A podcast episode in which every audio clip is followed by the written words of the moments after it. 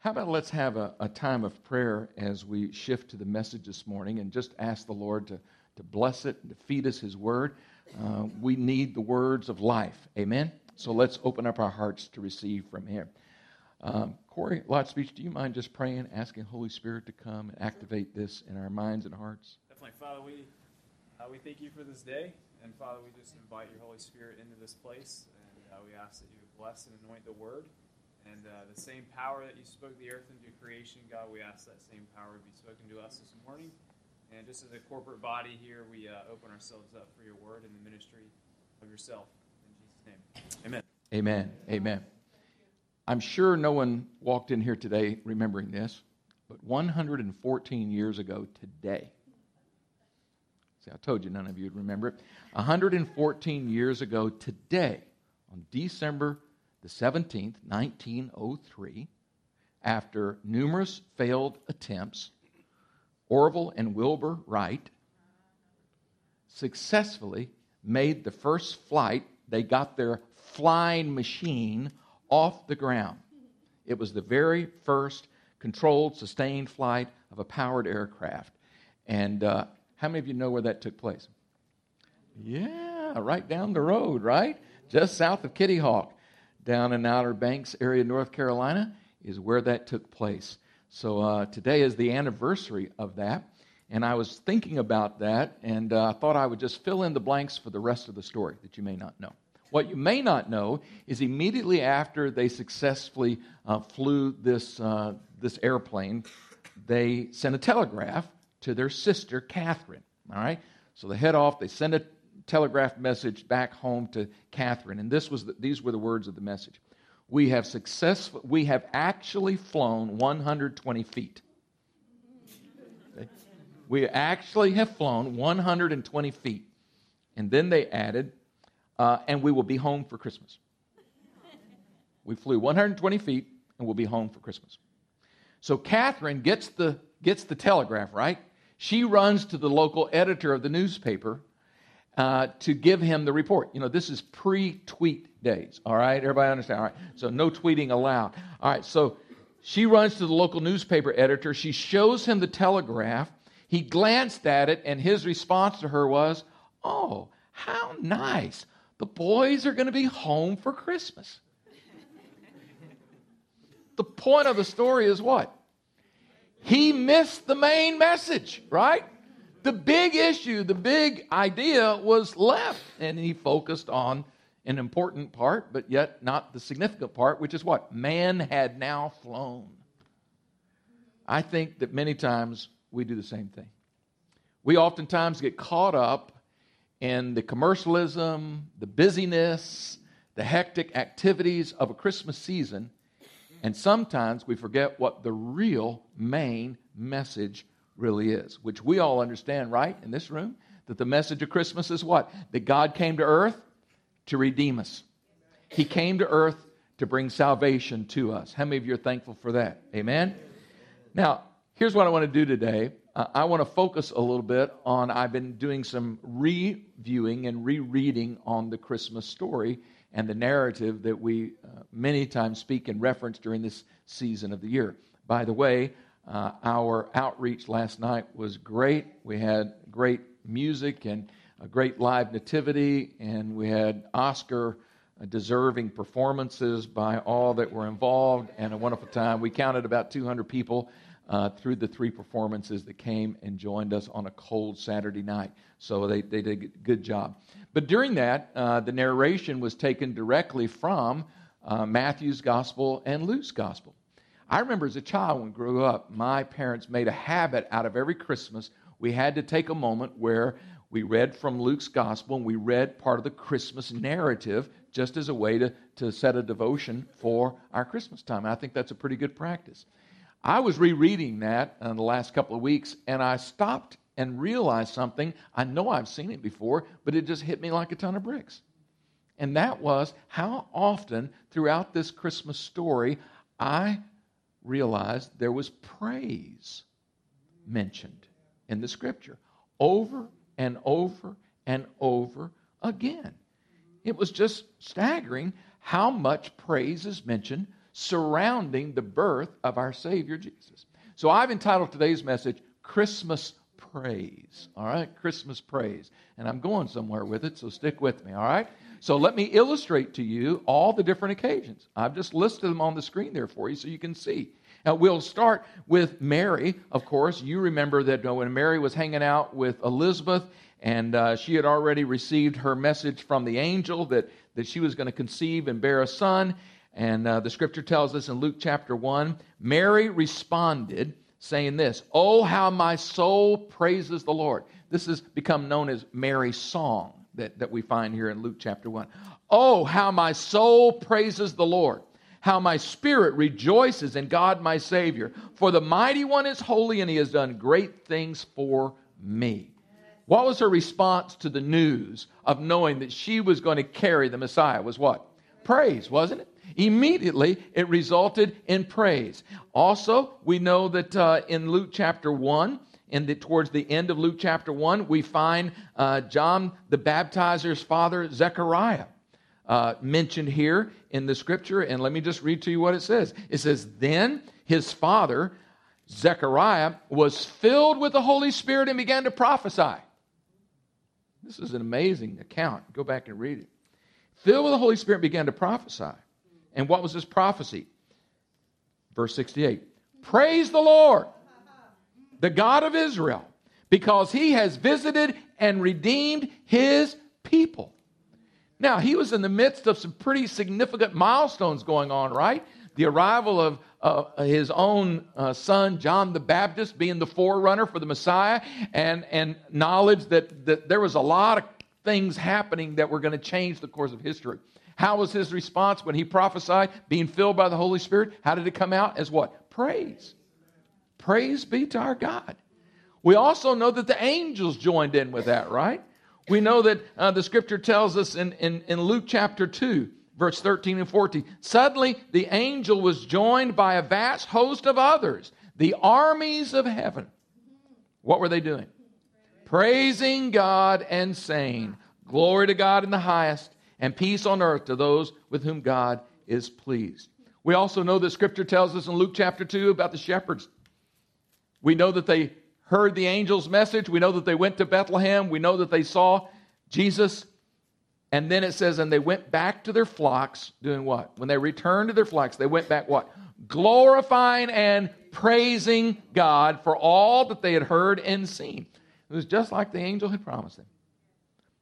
You may remember Simeon an elderly, devout Jewish man who had waited and waited and waited, spent a lot of time in the temple, just happened to be in the temple.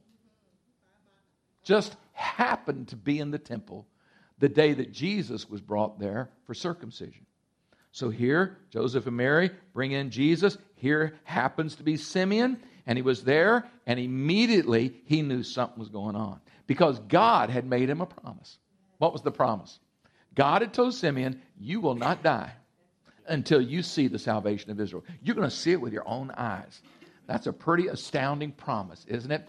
And Simeon had been holding on to that his whole life. I'm gonna, I'm not ready to die. I haven't seen the Messiah yet. I'm not, it's not time for me to die. I'm gonna see the Messiah. And once he had seen the Messiah, then he would know it was his time. And the scripture reads like this Simeon was there in the temple, and he took the child couldn't help himself. He went over and took the child in his own arms and he what? Praised God, saying, Sovereign Lord, now let your servant die in peace as you have promised. He basically said, I've seen your salvation, God. I'm ready to go home. I'm done. It's been fulfilled. How did he respond when he saw the promise of God? Praise. And then let's don't forget Anna. Precious Anna, 84 year old woman of God who actually was living in the temple. They made a residence for her. She spent 24 7 in the temple. Some of you complain about one Sunday, and she was spending 24 7 in the temple. The scripture tells us, Luke chapter 2, verse 38, she came along. Look at this. She came along just as Simeon was talking to Mary and Joseph. Have you ever noticed how carefully orchestrated events are by God? She just happened to walk along the temple at the same time that Simeon was having his encounter with Joseph and Mary and Jesus. Came along as he was talking with Mary and Joseph, and she began to what? Praise God. She began to praise God. She talked about the child to everyone who had been waiting expectantly for God to rescue Jerusalem. Anna was a praiser. She couldn't help herself. She was in touch with God. She knew about the presence of God. She spent all of her life in the temple worshiping, praising God. And she knew when she saw what was happening with this baby Jesus, she erupted in praise. So, praise was surrounding all of the events around the birth of Jesus Christ our Lord. Isn't that amazing? Now, let's remember that the Bible teaches us clearly what? Now, Isaiah 43, verse 21 makes it clear what? We are created for praise. Look what the scripture says. The people I formed for myself, the Lord says, the people that I formed for myself, that they might proclaim my praise. What does that tell us? It tells us that we are made, formed, created for praise. That's a part of God's intention and His plan and His design and the way that He created us. We're created for praise. Now, a lot of people maybe just need to be reminded what praise is. I know most of you understand. We know that there is uh, praise is a part of our worship experience, our vertical experience with God, but it is also distinctive. Let me just make several statements about praise as well as to define it. Praise is always visible, vocal, active, assertive, and demonstrative. Have you ever thought about that? Praise is this visible and vocal expression of approval towards God. It literally suggests that we are applauding God as His people. That's what praise is. Praise is a divinely ordained, unconditional expression of adoration from God's people to Him. That's what praise is. Now, listen, I'm convinced, although we maybe here, I was, I was thinking yesterday, I don't remember where I was, but I was in some store, or someplace, and I was listening to the carols that were on the, uh, that were playing throughout the, the store. And I thought, I wonder, and it's obvious that no one is stopping to pay attention to this, but it was background music, right? And in the background music, it was very clearly, it was just all about praising God for sending his, our Savior. And I'm thinking, here all this is going on in the room, but no one's paying attention to it. And yet, many people probably want to relegate this, uh, this adoration and this expression of praise, thinking, oh, well, this is just about Christmas. But I think we all understand that what? Praise is not just for Christmas. I said, praise is not just for Christmas. Praise is for every day, and He deserves your praise. He deserves your praise. All right, so here's what I'm going to do. I'm going to share with you today. Uh, I, I know I entitled the message Christmas Praise, but I did that on purpose because really what I want to suggest to you is even though praise is maybe highlighted during the Christmas season, clearly is reinforced as we read the narrative surrounding the birth of Jesus, what I think God wants to say to us is it's not just for Christmas Day, it ought to be a daily experience. Amen? So I want to share with you very quickly, simply, but yet importantly, four truths about what kind of praise? Daily praise. All right? So, four truths about daily praise. You ready for this? Number one. Number one, praise should be integral to our daily Christian living. Praise shouldn't be for special occasions. Praise shouldn't be just for Sunday celebration service. Clearly, praise shouldn't be just reserved for Christmas or special events praise should be an integral, normative part of our Christian life and experience. Can I hear an amen? amen? The Bible says in Psalm 107 and verse 8, Oh, that men would praise the Lord for his goodness, for his wonderful works to the children of men. So the psalmist is saying, Oh, everyone ought to be involved and engaged in praising God. Reemphasis in Psalm 150 in verse 6, it says what? Let everything that breathes do what? Praise the Lord. Whether you know it or not, the trees and the flowers and every living thing that God has created is offering praise to God. But we are His most focused creation. Amen. And wouldn't it make sense that God has created, if He's created us for praise, that we ought to read a scripture like this that says, Let everything that breathes, let everything that has life, let it praise the Lord. It's God's plan that praise be integral to your life. Not complaining, not murmuring, not negative talk, God wants praise to be central to our daily life. How many of you think our daily experiences would be better off if we had more praise and less negative stuff? Amen? We need to fill our hearts with praise to God. So, praise needs to be integral to our daily walk. Number two, number two, praise has to be expressed. Praise has to be expressed. The Bible is very clear of different ways to express praise. Worship is an attitude of the heart that is expressed through other means. Praise, in and of itself, I believe, must include some forms of expression. Now, how has God created us? He's created us to be a spirit that has a soul. Soul is our mind, emotion, and wills, and we live in a body. You are a spirit being, you have a soul, and you live in a body. And part of your soul is emotions, right? and your intellect. If we're to be creatures of praise, if He created us intentionally to be praisers, don't you think that probably our mind, our emotions, and our will, as well as our physical bodies, should probably be engaged in that activity? Wouldn't that make sense?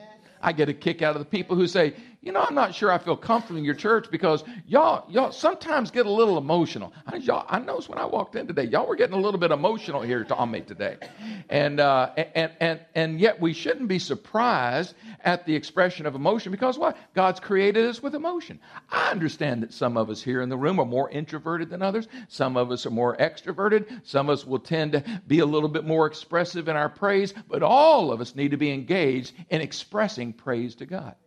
He deserves it, and it is the way that the Bible teaches us to praise Him. Couple of quick examples. Psalms chapter 100, verse 2 speaks about singing. It actually starts all talking about shouting. Here, here's, let me read it to you. Shout for joy to the Lord, all the earth, except for the Commonwealth of Virginia. Oh, no, no, no, no. That's right. All the earth. All right. Let me, let me start over. Shout for joy to the Lord, all the earth. Worship the Lord with what? Gladness. Come before him with joyful singing. Do you see here? Singing. Not just singing, not drab singing, not dearth singing, but joyful singing. I, can you tell the difference between? Yeah. So, joyful singing and shouting are supposed to be simply a way that we express praise to God. Now, listen, you shout at other things. You shout sometimes the wrong way, but you shout. You don't mind using emotion and mind and body on certain things. Why reserve it in those things and not give it to God? Here tells us we ought to sing. You know, some of you, you know, you know every lyric of a top 40 song. You know every lyric. But do you know the, do you know, could you repeat Psalm 150? Could you repeat verses of scripture that would prompt us to praise God? We need to learn to praise God with singing, which means open up your mouth and make a melody to the Lord. All right? We sing what? We sing psalms, hymns, and spiritual songs. That's what our singing is all about. Now, because this mentions shout, I just want to give you a moment to obey the word of God, all right? I know some of you are so religious, you may not feel comfortable with this, but I'm going to give you permission right now to be non religious, all right? I'm going to give you a moment to give a shout to God, all right? So, what I want you to do is on the count of three, I want you to say either praise the Lord or hallelujah. You can have your choice, all right? On the count of three, I mean, this is called shouting to the Lord, all right? One, two, three. See how well y'all do that? Yeah. Now, how many of you know you can make noise and not be praising? I've been at some noisy churches before, but I wasn't sure how much praise was really going on. All right? So you make noise and still not be praising. But praise may involve a little noise from time to time.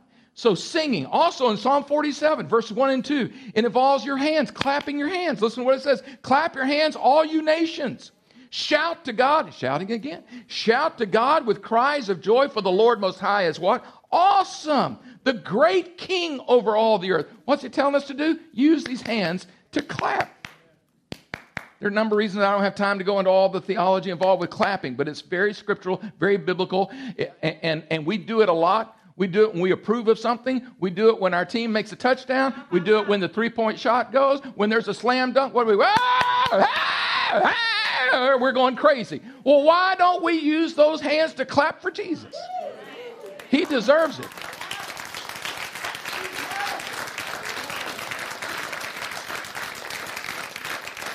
Good. I know you're clapping for Jesus, not for me. I know what that's all about. That's good. The scripture also tells us to express our praise with what? The lifting of our hands. Now, I look, I, I'm a Baptist, all right? They don't claim me now anymore, but anyway, I'm a Baptist roots. I tell you, when I had an encounter with the Holy Spirit in 1971, I began to find scriptures that talked about lifting my hands. And I kept looking around the church. Nobody was lifting their hands. Now, most of my Baptist friends have come a long way since then. But anyway, I remember the most I could do in, in church was about like this. You know, I could get it up about this high, but because nobody else was doing it. And then finally, I kind of got it up about this point. Then they gave me the left fellowship. They kicked me out. And I'd only gone this far. But now I've learned lifting hands is biblical. Lifting hands is we're admonished to lift holy hands before the Lord. Why? Because this is simply an act of praise. It's an act of praise. It's an act of giving glory to God. And, and you might just get so free you start waving them a little bit. It's all right lifting hands. Praise the Lord, all you servants who minister by night in the house of the Lord. Lift up your hands in the sanctuary and praise the Lord. And there's many other expressions of praise that I haven't listed. All right, number two, praise must be expressed. Number three, third truth is what? Praise will defeat your enemy. Now, we all know we have an enemy, right? The devil is our enemy. He prowls around making a lot of noise. He's always about uh, stealing and robbing and, and, and taking stuff away from you that is yours in Jesus. John 10 10 tells us that, right? Did you know that praise is one of your best weapons against him? It's a weapon. Not only is it a garment of praise, but it's also a weapon against the enemy. And we need to be reminded. I know some of you know this stuff. I know that it's just, uh, uh, I'm just remember, helping you to remember today. But I want you to know that praise has, is effectual in doing damage against the powers of the devil. It is your weapon. The scripture tells us in Psalm 149 and verse 8, let me read parts of it to you.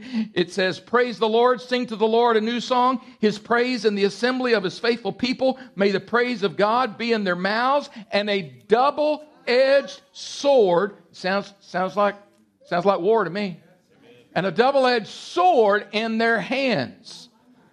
So today, put any kind of armament listed in there. It's the same thing. It's like a missile in their hands. To do what? To bind their kings with fetters, their nobles with shackles of iron. It's speaking spiritually of kings, principalities, and powers that Ephesians tells us that that's what we're battling against, not problems in the fleshly realm. Uh, your biggest problems are not in the natural realm. Your biggest problem is not your bank account. Your biggest problem is not even the temptation that's going to face you this week. Your biggest problem is the tempter. Your biggest problem is the one who comes to steal, kill, and destroy in your life. So, by learning that praise can actually be a weapon, you can bind principalities and powers. You can bind the enemy the more that you learn to praise. You know why? Because Satan is allergic to praise. If you have an allergy, what do you do? You identify it and then you do what? Stay away from it, right? That's the way the devil is. He, he's, listen, he's intentional about avoiding your praise. All you need to, you say, man, I, I hear people say all that, you know, man, I just feel like I'm under attack. Just how much praising are you doing? Your reaction to that ought to be just kick up your praise a few notches if you're under attack because it is a weapon. The devil is paralyzed by your praise. The Bible gives us plenty of examples. Jehoshaphat is one in the Old Testament, a well known one, where we know that the Lord spoke to him and said, You're not even going to have to fight this battle. Just send out the worshipers. He sent the praisers out front. They didn't have to even draw a sword, and the Lord defeated the enemy. Amen? And we know that in Acts chapter 16, we see Paul and Silas experience the extraordinary by doing what? Got thrown into prison for preaching the good news of Jesus. And then they were, had suffered all kind of persecution. And at midnight, does it say they're complaining? Does it say that they're whining? Does it say they're having a pity party? No, they were having a praise party at midnight. It says, and Paul and Silas just began to sing hymns to the Lord. Hurting, beaten, persecuted. But what were they doing? Singing praise to the Lord at midnight. And then what happened? God's power rocked that prison and with an earthquake and released them, and they spread the gospels even more freely that day. Why? Because praise has power. It has power that maybe we need to be reminded of. All right, so let's remember praise defeats our enemy. Number four. Number four, praise is faith in action. Faith, praise is a means to releasing your faith. Now, without faith, it's impossible to please God. Faith changes things. Faith is the element that takes what is in heaven and brings it to earth. Faith is what appropriates all of the promises of God into our personal lives. It's not enough to just have the promises, we have to appropriate them. And what is it that appropriates them? Your faith. But the problem is sometimes we are working at developing our faith, but we haven't concentrated enough on how to actually release the faith. So you need a release mechanism for your faith. Most of you, all of you in this room, know that there's a nut over in North Korea who's devising all kinds of war, war you know, uh, arsenal of war to launch against his enemies. And the concern of the Department of Defense is, I mean, they would have been concerned, but, but their main issue is what? Whether or not he develops a delivery system that can get the, the bombs over to our shore. Isn't that right? That's the concern. So it's the delivery system that was important. He can have all the arms that he wants, but if he doesn't have a delivery system to get them where they're targeting, then it's no good for him. It's the same way with you and me. We need to put a delivery system in place for the faith that God is building in our hearts. Faith comes by hearing, hearing by the Word of God. You've been studying God's Word, reading God's Word, growing in Him spiritually, and He's building your faith. But you've got to release your faith.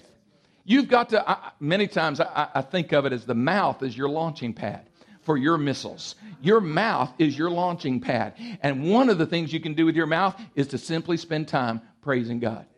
The Bible tells us that even in the Old Testament, the children of Israel says that then they believed his promises and they sang his praise. The result of faith in the promises of God resulted in what? Praise. They believed the promise and then they started praising. That's the same thing God wants us to do. When you're facing a battle, what you need to do, stop focusing on all the stuff that's going on and just start praising him. If you need healing in your physical body and you begin to see in God's word that he's promised us that he is a healer, then what do you need to do? Start praising praising Him for that. Amen. When you see that God has answers for your problem and you begin to see those promises, what do you need to do? Start praising God for that, and you'll begin to see amazing results.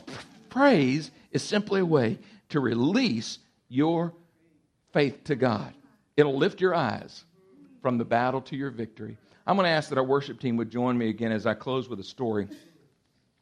Um, I've told this story or parts of it before here, but I'll just summarize it for you. Uh, many, many years ago, I was doing work in Eastern Europe and specifically uh, the country of Romania in this particular story. And I had gone to Romania to work with a number of churches. And uh, I knew at that time that Romania was still under communist regime and rule. And uh, they had some brutal laws in place, but the Lord sent me. So I went, was ministering with some pastors and churches and one Sunday after a service, um, the pastor said, Well, come on over to our house and have a meal following the service. And then tonight, you'll have your final service and then you can leave. So that was the plan, all right?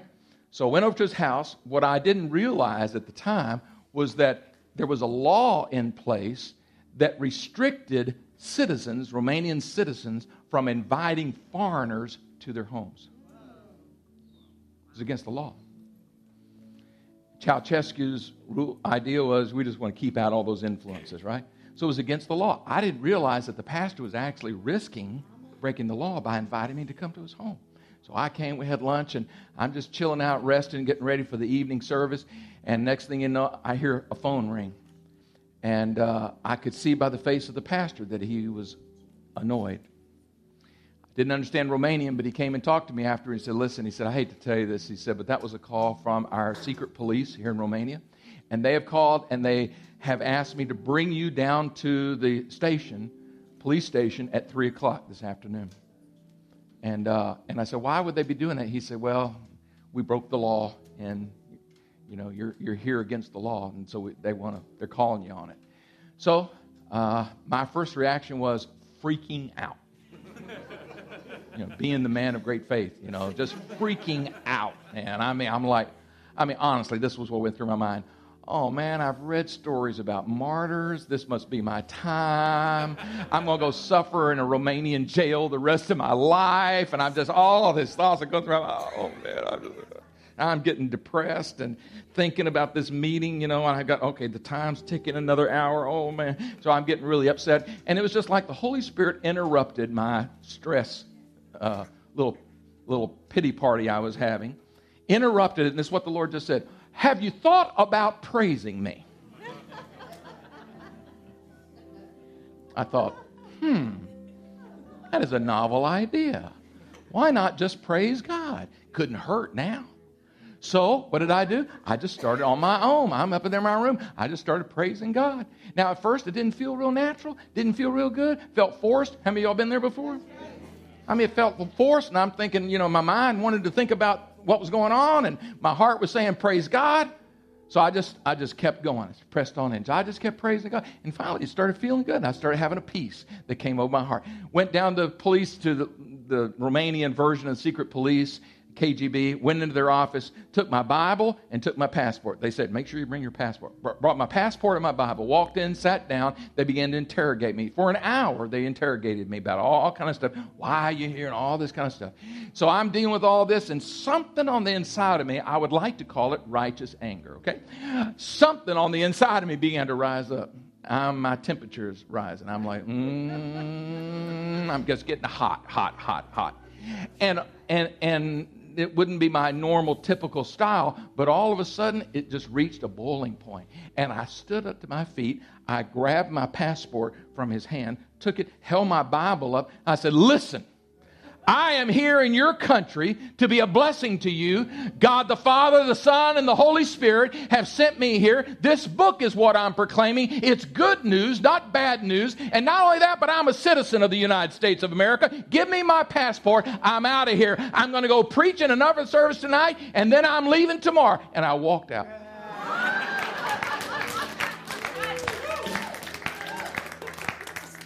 After I walked out and started walking down the street with the pastor, I'm thinking, oh no, what have I just done? What crisis have I created for the church? You know that they left me alone? They actually showed up at the service, but they left me alone. The rest of the time, they didn't even challenge me. And I went and preached the last service and got on train the next morning. Why? I'm convinced that my praise made a difference. My praise helped to change the atmosphere, not only in here, but even around me. Here's what we're going to do this morning. We're going to put this into practice as we sing another song of worship together. Would you uh, rise to your feet? I challenge you make this a Christmas of full of praise, but also adopt praise as a part of your normal life if you haven't already. How many would raise your hand and say, I'm going to do that even more? I'm going to praise God even more in 2018? Amen. Are we going to do that? All right. Crystal's going to come and she's going to lead you in more worship.